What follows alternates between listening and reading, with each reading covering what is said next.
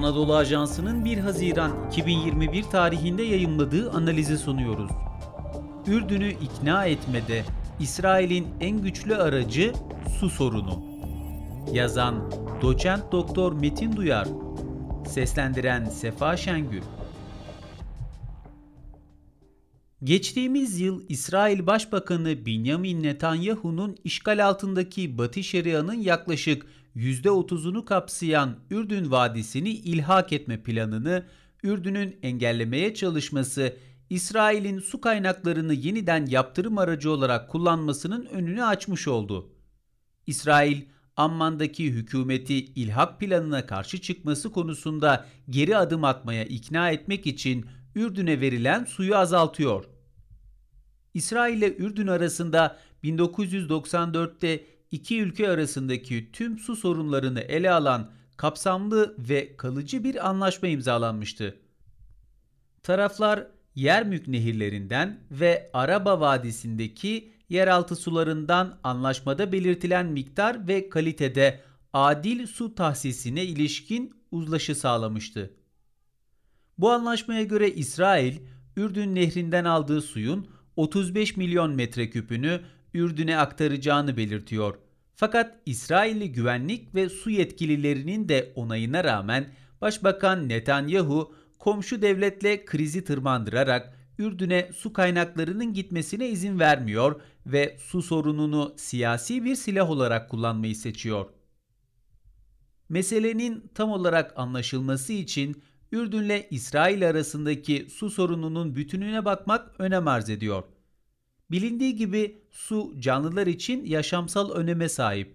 Fakat yeryüzündeki kullanılabilir su kaynakları da giderek kirleniyor ve tükeniyor.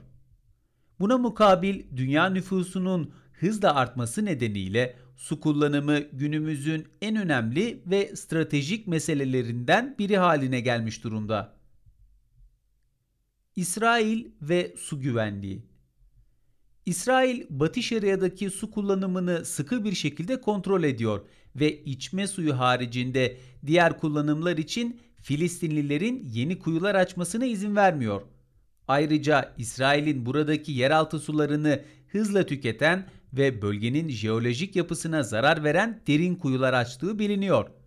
İsrail'in Lübnan'a ait Litani Nehri'nin fazla sularını satın alma konusunda öteden beri ısrarlı taleplerde bulunduğu fakat Lübnan'ın hem İsrail'in gelecekte bunu bir müktesep hak olarak ileri sürebileceği endişesiyle hem de Suriye'nin ve genel olarak Arapların istememesi nedeniyle bu talepleri geri çevirmekte.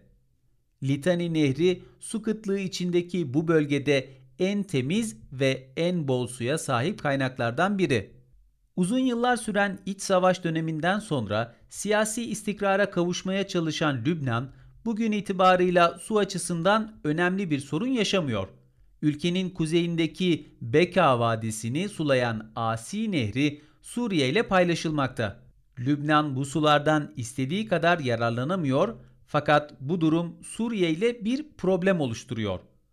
Bu durumun en önemli sebebinin Suriye'nin Lübnan'ın iç ve dış politikası üzerindeki ağırlığı olduğu biliniyor. Lübnan, Ürdün Nehri'nin Hasbani kolunun ülkesinde doğmasından dolayı Ürdün nehir havzasına da bağlı. Fakat burada bir su paylaşımı sorunu bulunmamakta. Hasbani Nehri'nin suları olduğu gibi İsrail'e bırakılmaktadır. Su kaynakları bakımından en sıkıntılı ülke Ürdün. Yukarıda da belirttiğimiz gibi topraklarının çoğu çöl olan Ürdün, mevcut su kaynaklarını kendisinden daha güçlü olan komşularıyla paylaşmak zorunda kalıyor. Siyasi ve askeri açıdan zayıf olmasının su kaynaklarından yeterince pay almasını önlediği görüşü de epey yaygın.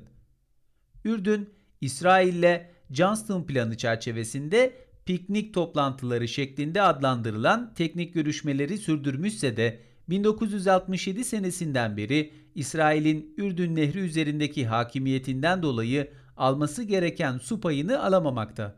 Ürdün'deki su sıkıntısı o kadar had safhada ki bazı kasabalara haftada ancak bir gün su verilebiliyor. Benzer durumun Filistin için de geçerli olduğu, Filistin'e ait yeraltı sularının da İsrail tarafından hiçbir engelle karşılaşılmadan tüketildiği biliniyor. İsrail suyu baskılama aracı olarak kullanıyor. Günümüzde suya erişimde eşitliğin sağlanması ve uygulanacak politikaların dezavantajlı durumda olan insanların durumunu iyileştirecek biçimde düzenlenmesi hayati önem taşıyor.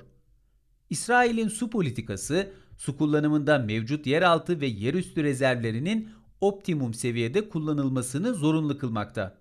Fakat bu durum aynı zamanda İsrail'in geçmişte işgal ettiği Filistin toprakları ve su alanlarını hiçbir şekilde gözden çıkaramayacağı anlamına da geliyor.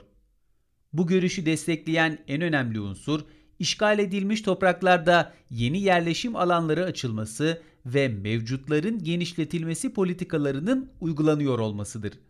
Filistin'in işgal altında olan su kaynaklarının ekonomik kalkınma, devletin varlığı ve devamlılığı açısından taşıdığı büyük önem, İsrail'i bu toprakları geri vermekten alıkoyan en önemli sebep. Bu durum İsrail'in Filistin devletinin oluşumu konusunda ortaya koyduğu tavır ve şartlarda da açıkça görülüyor. İsrail bölgedeki su alanlarını kontrol ediyor ve bu durum aynı zamanda suyun İsrail tarafından siyasi ve psikolojik baskı aracı olarak kullanıldığını gösteriyor. Filistin ve İsrail'de yaşanan su kıtlığının yeni bir savaşa zemin hazırlamaması için önerilecek en doğru çözüm, ilgili ülkelerin bir araya gelerek kıt kaynakların insanca bir temelde ortak paylaşıma sokulmasını sağlamasında yatıyor. Aksi takdirde su temelli çıkacak her savaş sonu gelmeyen süreçlerin de temelini oluşturacaktır. Suyun bir insan hakkı olması dolayısıyla su politikalarının adalet ve hakkaniyet ilkelerine dayanan ahlaki bir çerçevesi olmalı. Bu çerçeve de hem soruna taraf olan ülkelerce hem de uluslararası anlaşmalarca güvence altına alınmalıdır. Spotify, SoundCloud, Apple Podcast ve diğer uygulamalar. Bizi hangi mecradan dinliyorsanız lütfen abone olmayı unutmayın.